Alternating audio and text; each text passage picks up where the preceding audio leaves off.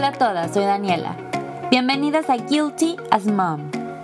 ¿Alguna vez has pensado que como mamá eres la única que siente culpa? Aquí vas a escuchar que la culpa que has llegado a sentir la sentimos muchas y que lo que te pasa a ti nos pasa a todas. La principal regla es no juzgar. Disfruten de nuestras pláticas entre mamás auténticas, en donde el propósito es quedar libre de culpa, empoderarnos y fomentar la maternidad libre de estereotipos. Hola a todas, ¿cómo están? Hoy hablaremos de un tema que tiene muchos matices, aristas y etapas. Y si bien todas lo vivimos diferente, estoy segura que compartimos muchos de los sentimientos y pensamientos que nos vienen en esta etapa. Para hablar de este tema que para mí es sinónimo de metamorfosis, renacimiento y renovación, está Carmen de Siembra. Estoy muy contenta por esto. Para los que no escucharon el otro capítulo de Duelos en la Maternidad, ella es especialista en salud mental materna y familiar. Hola Carmen, gracias por regresar con nosotros. ¿Cómo estás? Hola Dani, muy contenta de poder estar nuevamente aquí y entusiasmada por hablar de un tema que definitivamente como bien dices, es sinónimo de transformación y no solo un cambio que se da por sí solo cuando nacen nuestros bebés, que es en esta etapa de posparto, sino también un cambio que tiene que ser como elección de cada mujer, justamente para poder hacer esta transformación que necesitamos las mamás. Muchas gracias por invitarme y recibirme. No, hombre, gracias a ti. ¿Cómo viviste el posparto? Como sé, tuviste dos pospartos súper diferentes y sé que como tú hay muchas mamás. ¿Cómo aceptas esta diferencia? Así es, mi primer bebé murió en la semana 35 de gestación, pocas semanas antes de este nacimiento tan anhelado y planeado que creo que ahí también empiezan todas estas expectativas que ponemos las mamás en nuestros hijos, en nosotras mismas. Y de pronto, muy frecuentemente, las cosas no salen como planeamos y tener que vivir un posparto con los brazos vacíos, pero con el alma destrozada, es doblemente retador por este cambio que implica, que digamos que está basado también en todo este proceso hormonal que vivimos las mujeres después de tener a nuestros bebés, pero también al tener que vivir un duelo a la par es sumamente complejo. Yo recuerdo que pues de pronto mi hija nació, mi primera hija nació mediante una cesárea y de pronto pues no me reconocía, no reconocía esta mamá que no parecía tan mamá porque no podía ejercer la maternidad como me la había contado, como la había visto en el mundo real y por supuesto yo nunca esperaba que esto me fuera a pasar. No reconocía mi cuerpo, no reconocía mis emociones y es sumamente difícil poder aceptar que además de este dolor tienes que estar viviendo justamente esta transformación. Mi primer acercamiento con el posparto definitivamente me hizo darme cuenta que está muy delimitado también por esta parte social, por todas estas también expectativas y exigencias que, que la sociedad, que nuestra familia, que nuestro entorno proyecta en nosotras y que de pronto no queremos cumplir. Y esto me pasó también en mi segundo posparto, cuando mi segunda hija nació, también mediante una cesárea. Era una historia completamente distinta. ¿Por qué? Porque justamente podía maternar desde esto tangible, de poderla tener conmigo en mi casa, pero también se presentaron por segunda ocasión estas exigencias que hay allá afuera, de cómo debería de ser vivido un posparto. Y creo que es algo de lo que, de lo que tenemos que hablar, Dani, y que lo decías tú al inicio. Cada quien debe de vivirlo diferente, cada quien tendría que definir cómo será su posparto y justamente delimitar hasta dónde sí y hasta dónde no entra el entorno.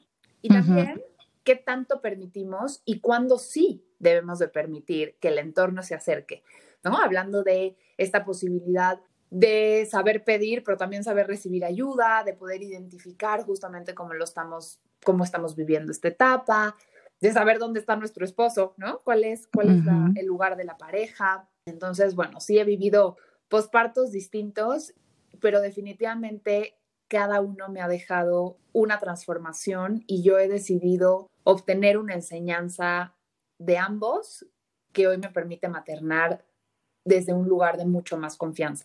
Es que es impresionante como nosotras mismas tenemos que poner, como decías, un límite de decir, hasta aquí es lo que tú piensas, lo que tú crees y lo que yo dejo que me llegue o no dejo que me llegue. Y siento que en un terreno desconocido como el posparto, esos límites son súper difíciles de poner, porque la verdad es que sí es una etapa de mucha eh, presión social. Se nos olvida que a todos los bebés y a todas las mamás les funcionan cosas diferentes. Y siento que esta exigencia y esta presión social nos hace sentir todavía mucho más culpables en esta etapa de la que nosotros realmente pues todavía no somos muy expertas, todavía estamos como despertando a esta nueva, esta nueva persona que están haciendo junto con nuestro bebé, ¿no? Así es, nos han dicho que con cada bebé nace una mamá, nace una parte de esta nueva mamá. Y la otra parte justamente surge en este renacimiento que tiene que ver con nuestra propia transformación. Y por eso dije una palabra hace ratito que es la elección. Tiene que existir una convicción previa justamente para poder elegir desde dónde y hacia dónde me quiero construir nuevamente. ¿Qué de esta mamá? Yo me imagino el embarazo como el inicio de este viaje a un destino que cada quien va a vivir distinto. De un embarazo definitivamente nadie regresa igual. Entra una mujer, pero regresa una mamá. Y si entra una mamá, porque ya tenemos hijos previos, va a regresar una mamá distinta y una mujer distinta. Esto no quiere decir que no vamos a poder retomar algo de lo que teníamos antes. Creo que también tenemos que hacer este ejercicio, como haciendo esta metáfora del viaje, que queremos empacar, pero también una revisión de que probablemente va a haber cosas que no vamos a necesitar en ese destino o que por ahora no sabemos que las vamos a necesitar. Y llegamos a un lugar donde hay millones y millones de mamás que nos empiezan a decir, este, mira, tienes que ir y sigo con esta analogía del, viaje, del, destino, tienes que ir a este punto de interés, a este restaurante, en este restaurante tienes que pedir tal cosa, y de pronto decimos, y si yo no quiero, ¿no? Y si yo no quiero ir a ese lugar, o a mí no me gustó tanto, o yo no estoy percibiéndolo de la misma manera, empezamos a sentir esto que mencionas muy bien, que es la culpa, porque creemos que no embonamos, que no estamos viviendo la experiencia de la misma manera. Y creo que la maternidad iniciando en este periodo tan vulnerable que es el posparto, tendría que comenzar por el bajarme del avión y decir, ok, ya estoy aquí y está bien si no corro. Está bien si no trato de recorrer este lugar en tres días, si no trato de querer saber todo. Pienso que hoy en día muchos de los libros que, que leemos desde la teoría, pues no están escritos pensados propiamente en mí, ¿no? Bueno, nosotras. Y entonces lo que dicen de cómo debería de ser el sueño, la alimentación, la lactancia, pues, no. todo me checa. Entonces creo que cada quien tiene que leer justamente pues, sus propios folletos, acercarse a su propia información y recorrer este destino paso a paso, porque justamente también es un destino del que no vamos, no vamos a poder salir, pero no lo veamos como como un encierro, ¿no? Como una cárcel, sino que tenemos justamente toda la vida para recorrer y conocer y volver a conocer y regresar a esos puntos donde, donde sí nos sentimos cómodas. Pero de repente llegamos a la casa con un integrante nuevo y decimos, no tengo ni idea qué voy a hacer. Y esto también pasa cuando ya tenemos hijos más grandes, porque ahora es cómo te vas a reorganizar en esta dinámica familiar. Y lo primero que tendremos que hacer sería comenzar por esta autocompasión que es tan necesaria y la autocompasión no tiene que ver con lástima, tiene que ver con una intención justamente de cuidado y de aceptación de uno mismo.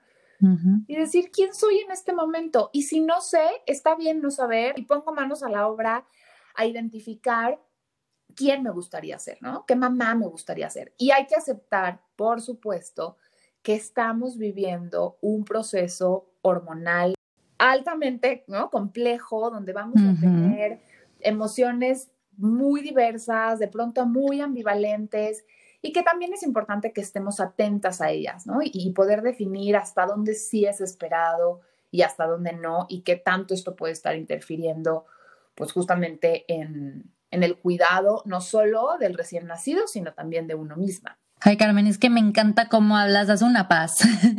Pero aparte me lees la mente, o sea, estoy leyendo todos los puntos que me gustaría dejar, dejar claro para mí y para todas.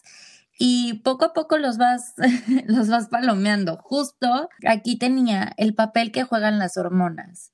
Porque luego no sabemos identificar qué es de la hormona, qué es de la emoción, qué es eh, de la mente. Y, es un reto poder, poder decir qué es de qué, coordinarte y abrazar esta transformación.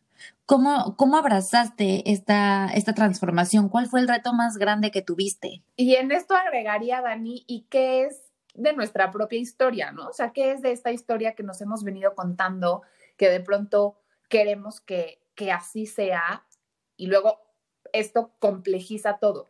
Creo que tendríamos que empezar por verlo como un conjunto, vernos a nosotras mismas como un conjunto y no empezar por, híjole, este, esto estará bien o no esto estará bien, o es, yo tendría que estar haciendo esto con mi pareja y, y, esto con mi mamá y esto con mi suegra y esto con mi bebé y también tengo que regresar al trabajo en no sé cuánto tiempo. O sea, por ejemplo, en mi caso pasaba que, que para mí el, mi trabajo, a ver, es, es sumamente importante y, y, es, y es una parte importante de, de mí misma, ¿no? De mi identidad.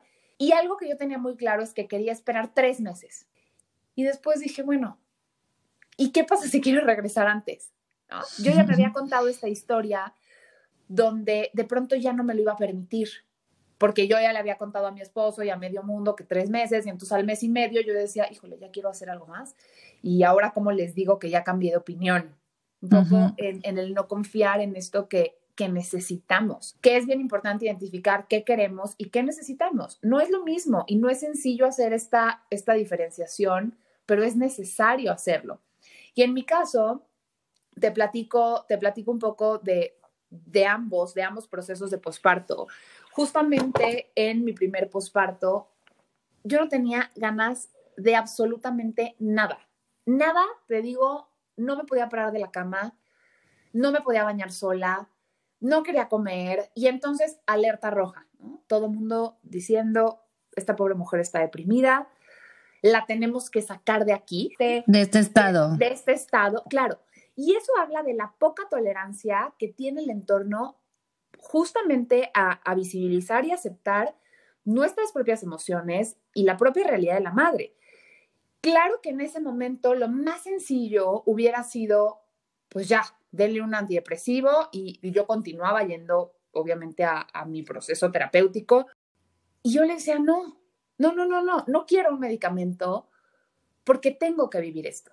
¿no? Porque parte de, de, honrar la vida de mi hija es poder vivir este dolor que es real, que existe uh -huh. y que lo tengo que vivir. ¿no? Obviamente, a ver, si tú estás en esa situación, tienes que acudir a un especialista y un, y un experto en el tema también coincidirá conmigo en que de pronto no es sencillo diferenciar un proceso de duelo por la sintomatología depresiva que podría, ¿no? que se podría como confundir, uh -huh. pero definitivamente en los duelos es importante vivirlo. Sí, hay que estar muy alerta de que esto no se vaya a complicar y que entonces no vayamos a transitar hacia una depresión. Pero entonces, ¿qué pasa con, con, el, con la primera idea de ya que no se sienta así, ¿no? ya que no esté pensando en esto? Yo no quería distraerme de ese dolor. Sí, no. Porque yo sabía que tenía que vivirlo y que también había una parte importantísima que era la parte hormonal, pero que parecía que ya no era tan importante porque, porque lo emocional lo englobaba. Cuando vivo mi segundo posparto, también de pronto, de pronto me despertaba muy triste, de pronto tenía pues una irritabilidad, ¿no? Tremenda y, y, no quería, pero ni que mi esposo estuviera ahí, pero no quería tener visitas, pero solo quería estar yo con mi bebé. Y en otros momentos decía, híjole, ya estoy muy cansada y, y ahora ya no quiero estar con mi bebé, ¿no? Que alguien venga y me ayude. Y, también llega la culpa, ¿no? Porque uh -huh. yo pensaba, esto era lo que yo quería y no puede ser que esté tan cansada. A mí me pasó, digamos, en, como en un posparto más avanzado. Hoy sabemos que el posparto dura los primeros 12 meses después del nacimiento. Y a veces pensamos que no, ya, o sea, solo tres meses y después de los tres meses ya tendrías que estar perfectamente como antes. Pues no vamos a estar como antes porque no somos las mujeres de antes. Pero, Para empezar. Claro, ¿no? Pero, por ejemplo, a mí me pasaba como alrededor del sexto, séptimo mes, un poco que ya se había bajado esta esta euforia y, y, este anhelo justamente de querer tener a mi bebé, algo, algo que me encanta, que siempre me dijo mi esposo, desde mi primer embarazo nos decían, duerman todo lo que puedan porque nunca más van a volver a dormir. Cuando mi hija murió, me dijo, no sabes cuánto anhelo no dormir. Y me encantaría no dormir. Y, esas son las desveladas que quiero. Y cuando nació nuestra segunda hija, pues éramos los más felices no durmiendo. Y como al sexto o séptimo mes, que ya se me había ahora sí acumulado el cansancio, pues yo empecé con esta idea de ya no quiero, ya no puedo, pero ¿por qué me estoy sintiendo así? Si esto era lo que yo quería. Y poder reconocer que necesitamos 5, 10, 15 minutos es importante. Eso es lo que necesitamos, sentir que podemos volver un poquito a ser esta mujer de antes. Y que no es propiamente quiero bañarme en paz. Porque eso es lo que decimos. O sea, quiero desayunar tranquila, quiero ir al gimnasio. Y ahí yo hacía una pausa y decía, ¿qué necesito? Y le decía a mi esposo, híjole, creo que necesito sentir que no todo el peso recae sobre mí. Sentir que tú estás aquí, que también tú puedes hacerte cargo. Necesito saber que estamos en el mismo barco, necesito tenerte más presente. Como digo, quiero, quiero que no estés en el teléfono tanto tiempo. Pero hay que también ser mucho más conscientes de qué necesito y qué necesitamos como pareja y qué necesita el bebé. Cuando es recién nacido, por supuesto que requiere 100% de nuestra atención, ¿no? Porque las necesidades justamente básicas de este recién nacido son cubiertas por nosotros. Y las nuestras, ¿no? Y yo pensaba, híjole, yo quiero que mi mamá, y yo se lo decía, ma, yo quiero que tú estés aquí para mí. Sí, no para el bebé. Claro, y no sé si lo estoy haciendo bien, pero eso lo averiguamos después. Yo necesito que tú estés para mí, ayudándome a mm, poner todo este peso y este valor que debe de tener mi intuición materna y la seguridad que necesitamos como mamás de decir, lo vamos a resolver. y todo va a estar bien. claro, y nos vamos a acoplar y ahorita nos está costando mucho la lactancia. Ese era otro tema que a mí me preocupaba porque dentro de mis ideas locas en mi cabeza, yo decía, a ver, ¿cuánto tiempo sería el ideal para amamantar? Y obviamente, pues ya a la mera hora la lactancia no fue, no fue tan sencilla como, yo lo había pensado. Eh, por aras del destino únicamente eh, pudimos, guion, decidí eh, solo, solo amamantar tres meses, porque para mí empezó a ser muy complicado. Sí. Y no solo por mí, sino porque, a ver, mi hija también tenía algunos temas médicos, ¿no? Y, de reflujo importantes, donde yo sentía y percibía más bien, o sea, ese era mi, como, como el significado que yo le daba, un rechazo. Ella no quiere, ¿no? No quiere estar pegada conmigo, no quiere. Y para mí era durísimo. Y dije, híjole, solo le estoy transmitiendo el, por favor, por favor, ya, no me hagas esto. Y no, no se vale que encuadremos en, en estos sentimientos algo tan importante, ¿no? Este, que, que sería la lactancia. Y pasa dentro del posparto. O sea, de pronto tenemos que tomar decisiones importantísimas dentro de un momento que es una montaña rusa. Creo que algo que se conjunta y, y, se entrelaza muy estrechamente es esta presión social. Hoy en día, cada vez más mujeres nos estamos rompiendo en, en esta, en esta etapa de posparto por esta presión en la que vivimos, por estos ideales que, que se vuelven muy tormentosos. Y comparación constante.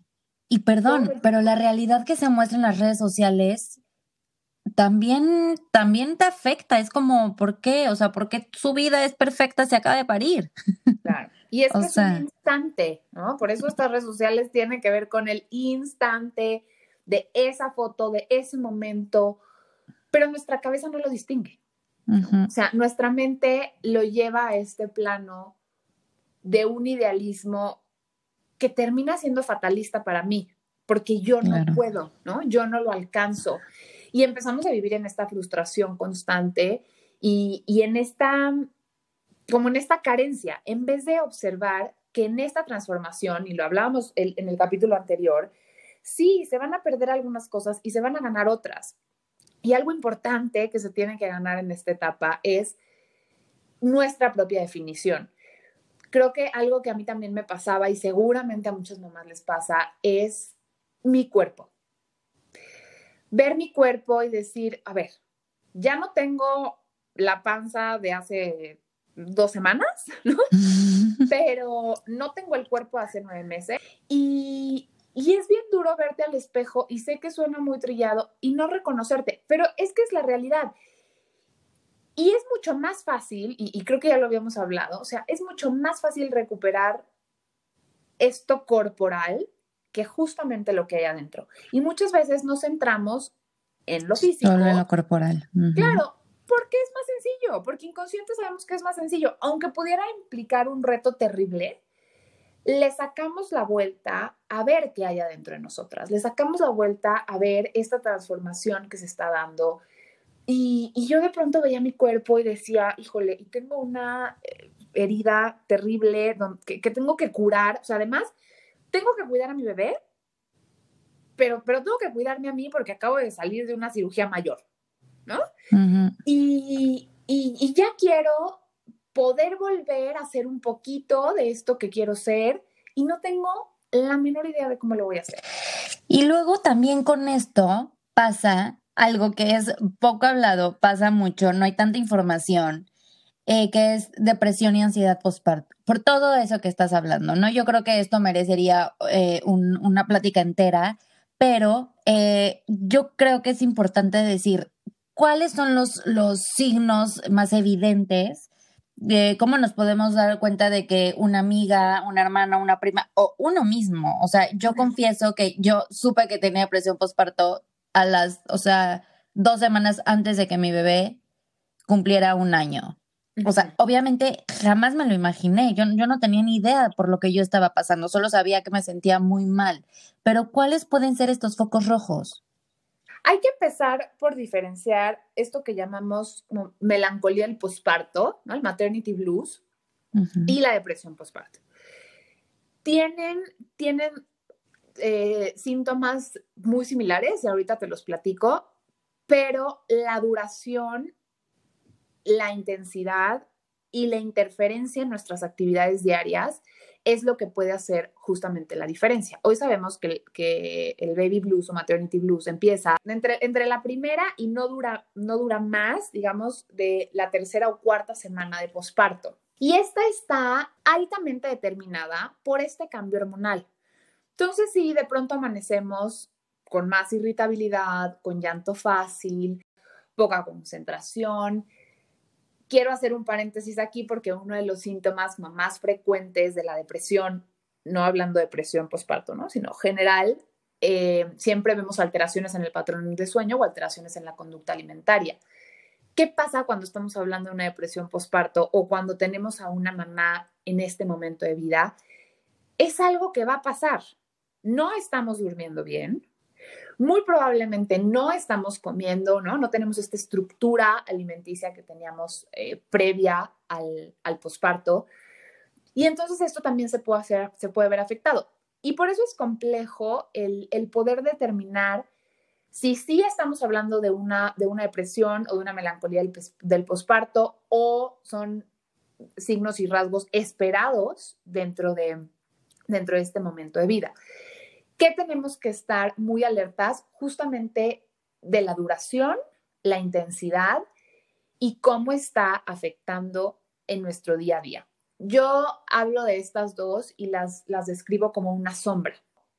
Hay sombras más chiquitas que otras, ¿no? Dependi dependiendo dónde, dónde estemos parados y esta posición frente, frente al sol o frente a la luz. El maternity blues es una sombra chiquita, es una sombra que de pronto vemos y de pronto no que por momentos podemos estar muy tristes y podemos tener miedo, culpa, sensación de imposibilidad, eh, pues todas estas dudas de, híjole, lo voy a estar haciendo bien, no lo voy a estar haciendo bien. Y al poco tiempo ya no lo estamos pensando y podemos disfrutar y no ponemos en riesgo ni el cuidado de nuestro bebé ni el nuestro y continuamos con nuestro día a día. Es intermitente. ¿Qué okay. pasa con la depresión postparto? Es mucho más complejo deshacernos de esta sombra. No te quiero decir que no vas a disfrutar ningún momento. Uh -huh. Puede que sí. O sea, puede que de pronto estés jugando con tu hija y la pases muy bien, o estés platicando con tu esposo y te estés riendo y puedas ver una película y hacer algo que a ti te gusta. Pero hay una mayor complejidad para deshacernos de este malestar. Porque muy pocas veces somos capaces de identificarlo, de decir, híjole, creo que esto me está pasando. Cuando hablamos de una depresión, definitivamente estos pensamientos o estos sentimientos de culpa, de miedo, de frustración, nos acompañan durante más tiempo del día y empiezan a interferir en estas pequeñas acciones pues que eran importantes para nosotras, ¿no? Que teníamos interés en esto y incluso en ocasiones sí empieza a haber un descuido hacia la propia mamá o al bebé, ¿no? disminuye este interés quizá en, cuidarlo, en bañarlo, en poder cubrir estas necesidades fisiológicas y, claro, una complejidad en poder cubrir las, necesidades emocionales, no solo del bebé, sino las de pues, nosotras mismas. Sabemos que si estos síntomas perduran por más de dos semanas, pues ya estaríamos sospechando de una depresión postparto y tendríamos que hacer un análisis. No se trata de que yo ahorita te diga, estos son los síntomas comunes y si tienes tres, entonces ya lo tienes. Hay que hacer, hay que hacer una valoración de cada caso. ¿Por qué? Porque este tema de la presión social es importantísimo, este tema de las expectativas es importantísimo. ¿Cómo quizá puede ser derivado por una alteración en el sueño, porque no estoy durmiendo. Mm. Entonces, a lo mejor podemos hacer ciertas modificaciones en esta rutina que quizá pudieran mejorar estos síntomas. La depresión está causada por muchos factores. Hoy sabemos que no solo es un tema hormonal, hoy sabemos que no es solo un sistema eh, a nivel cerebral de neurotransmisores. Tiene que ver con con una percepción de la realidad del mundo, con una percepción de mí misma, justamente de esta historia en la que te hablaba. ¿Qué tanto, tanto tiene que ver con mis propias exigencias? Y con que de pronto el cerebro también es como este camaleón y nosotras somos como este camaleón que nos vamos adaptando y pensamos que es normal sentirnos así, que es esperado estar muy cansadas y estar de malas porque porque el niño no durmió, porque estoy todo el día en la casa haciendo tal cosa, porque además tengo que trabajar y... y te acostumbras. Ajá, y te acostumbras y nos han hecho creer, porque si te fijas, lo vemos en las películas y lo vemos en las series, es normal que como mamá estés harta, ¿no? Que como mamá llegues y grites, que como mamá llores y digas, ya no puedo más, ¿no? Este, mi vida es un poco como esta, esta posición de víctima que, que a veces vemos y decimos, no es cierto. Sí, sí normalicemos que hay padecimientos psicoemocionales que son importantísimos tratar, pero no normalicemos que la maternidad es terrible.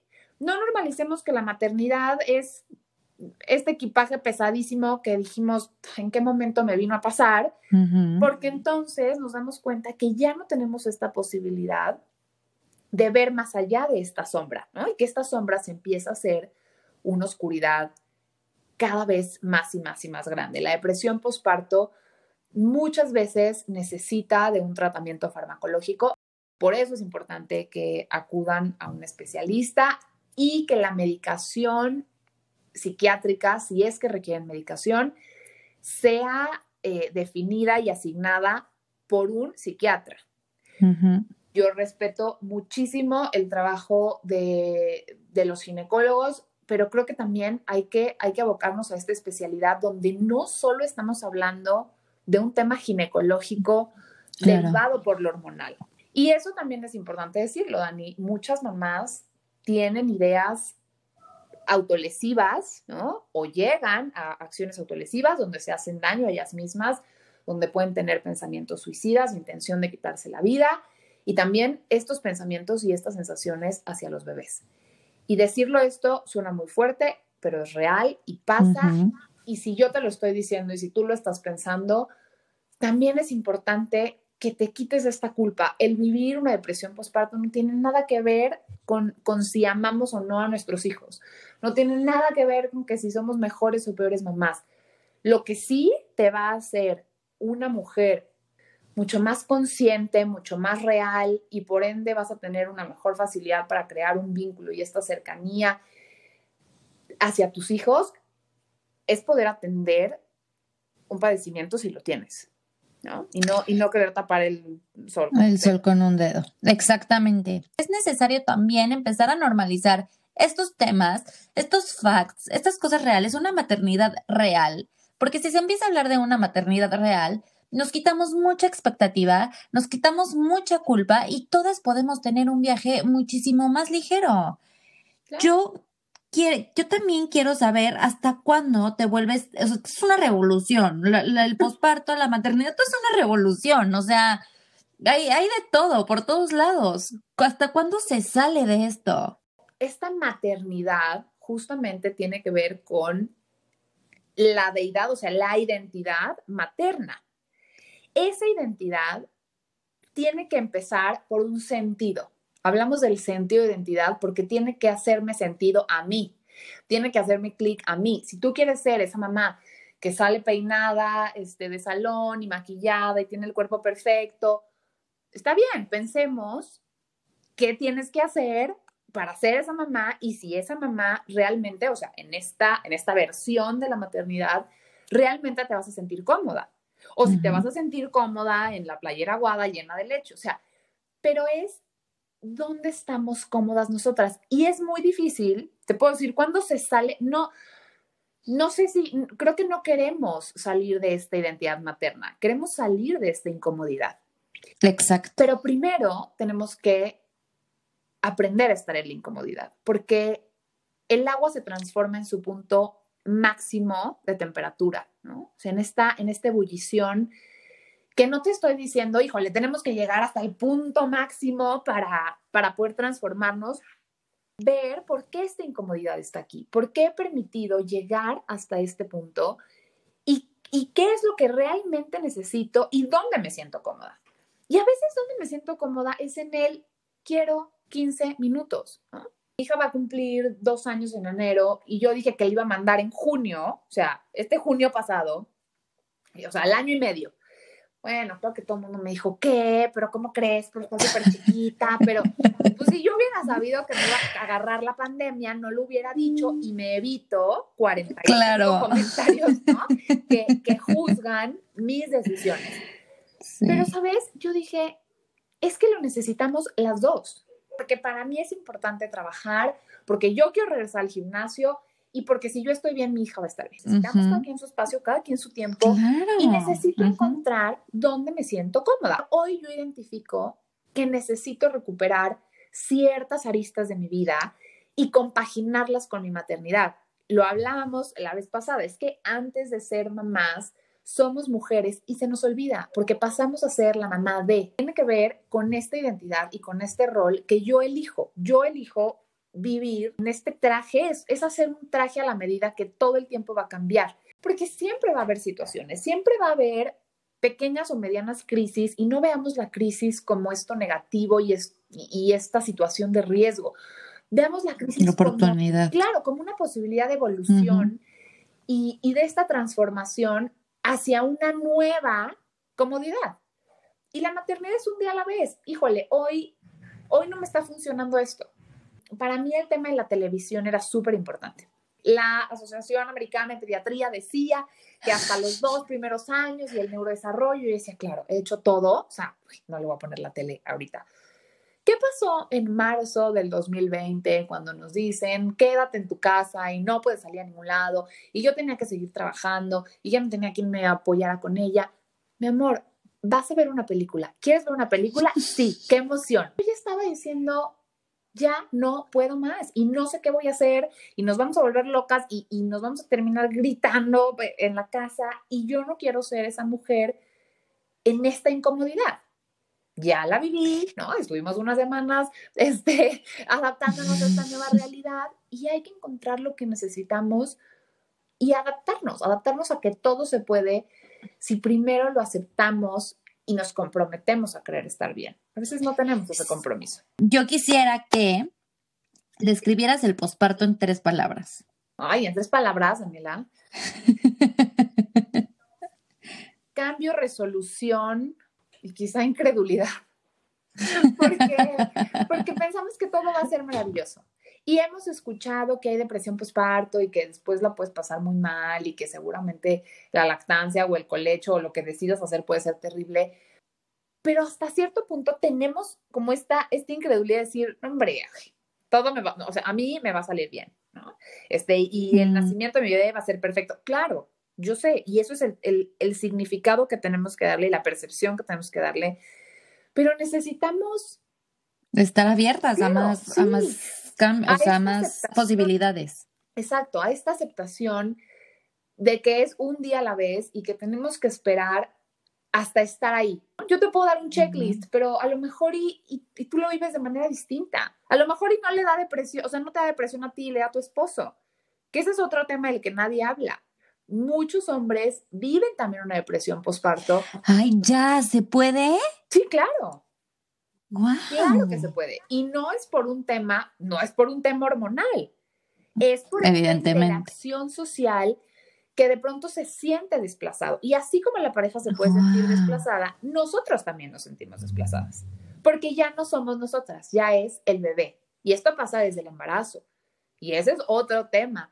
Claro que podemos vivir depresión gestacional, o sea, una depresión a lo largo del embarazo, que esto podría ser un factor predeterminante para una depresión postparto. Y si empezamos a verlo así, es que ser mamá no es cualquier cosa y está cañón y, a veces sí tengo dudas y a veces no tengo ni idea de lo que estoy haciendo, pero creo que esto es lo mejor.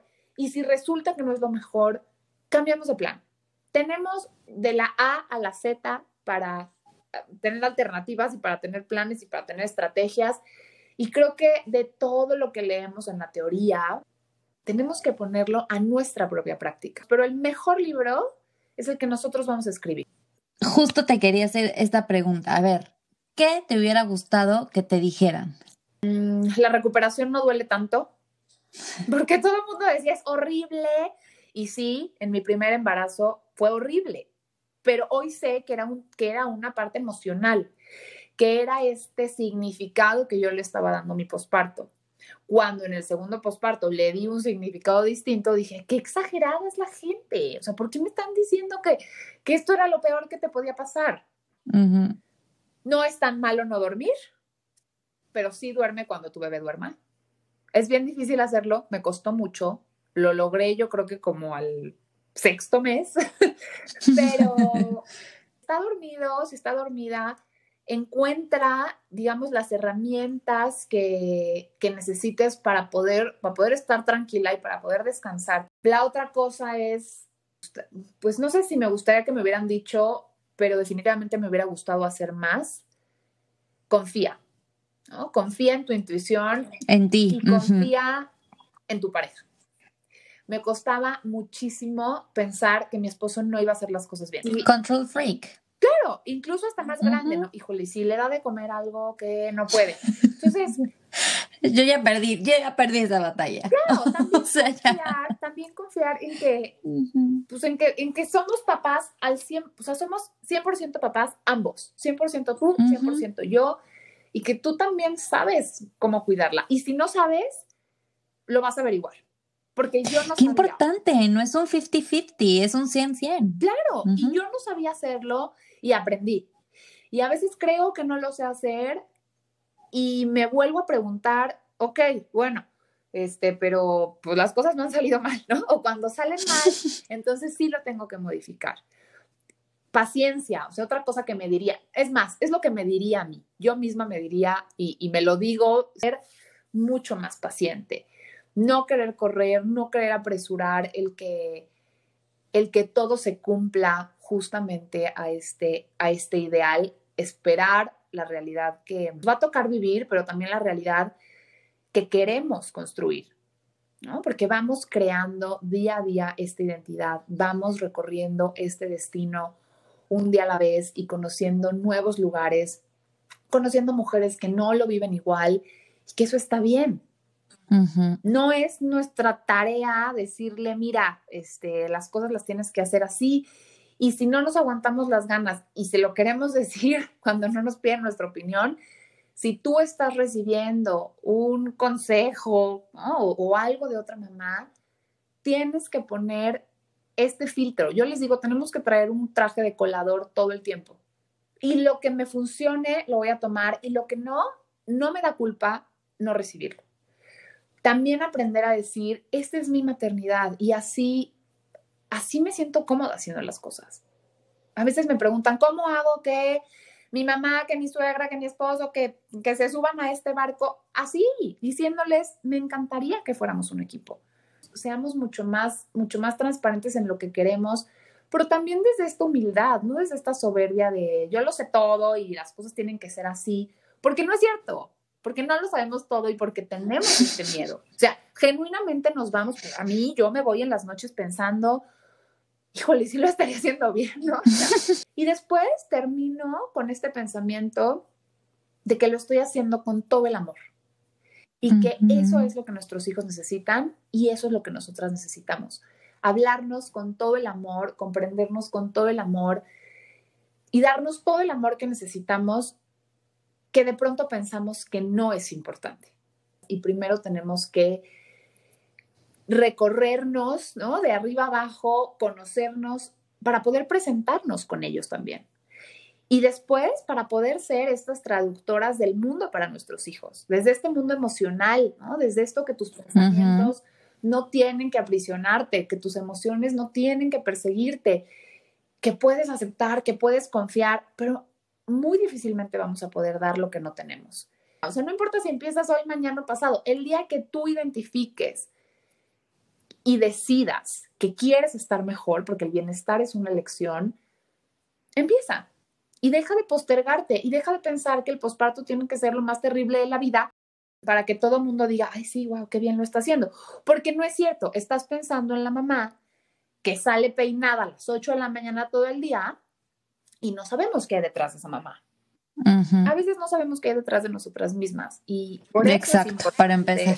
Claro, por eso es importante hacer esta pausa no para no para quedarnos estancadas, para definir si, o sea, si quiero seguir dándole play a esta historia o si la quiero cambiar.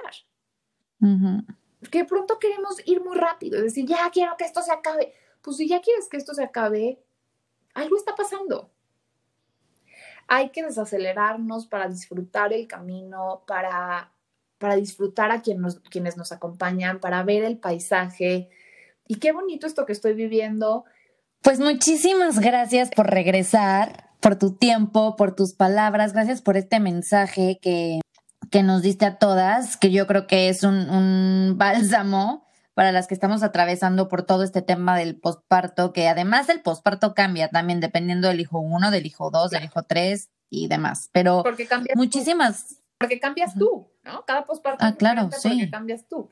Y de verdad que gracias por aportar tanto para la salud y tranquilidad emocional y mental de muchas mamás.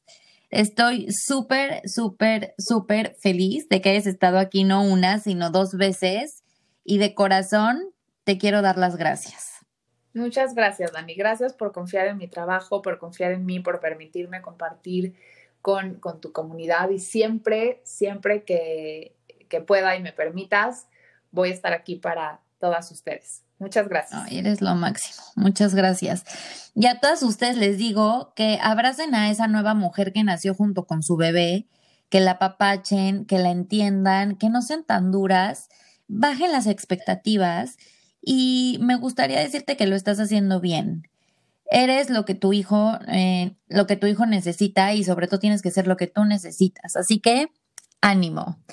Acuérdense que cualquier duda o comentario me lo pueden mandar en Instagram, arroba guilty as mom, le pueden dar follow en Spotify, guilty y también tenemos fanpage en Facebook. También estamos en Apple Podcasts. Así que bueno, nos vemos la próxima semana, que todas estén bien, les mando un beso. Adiós.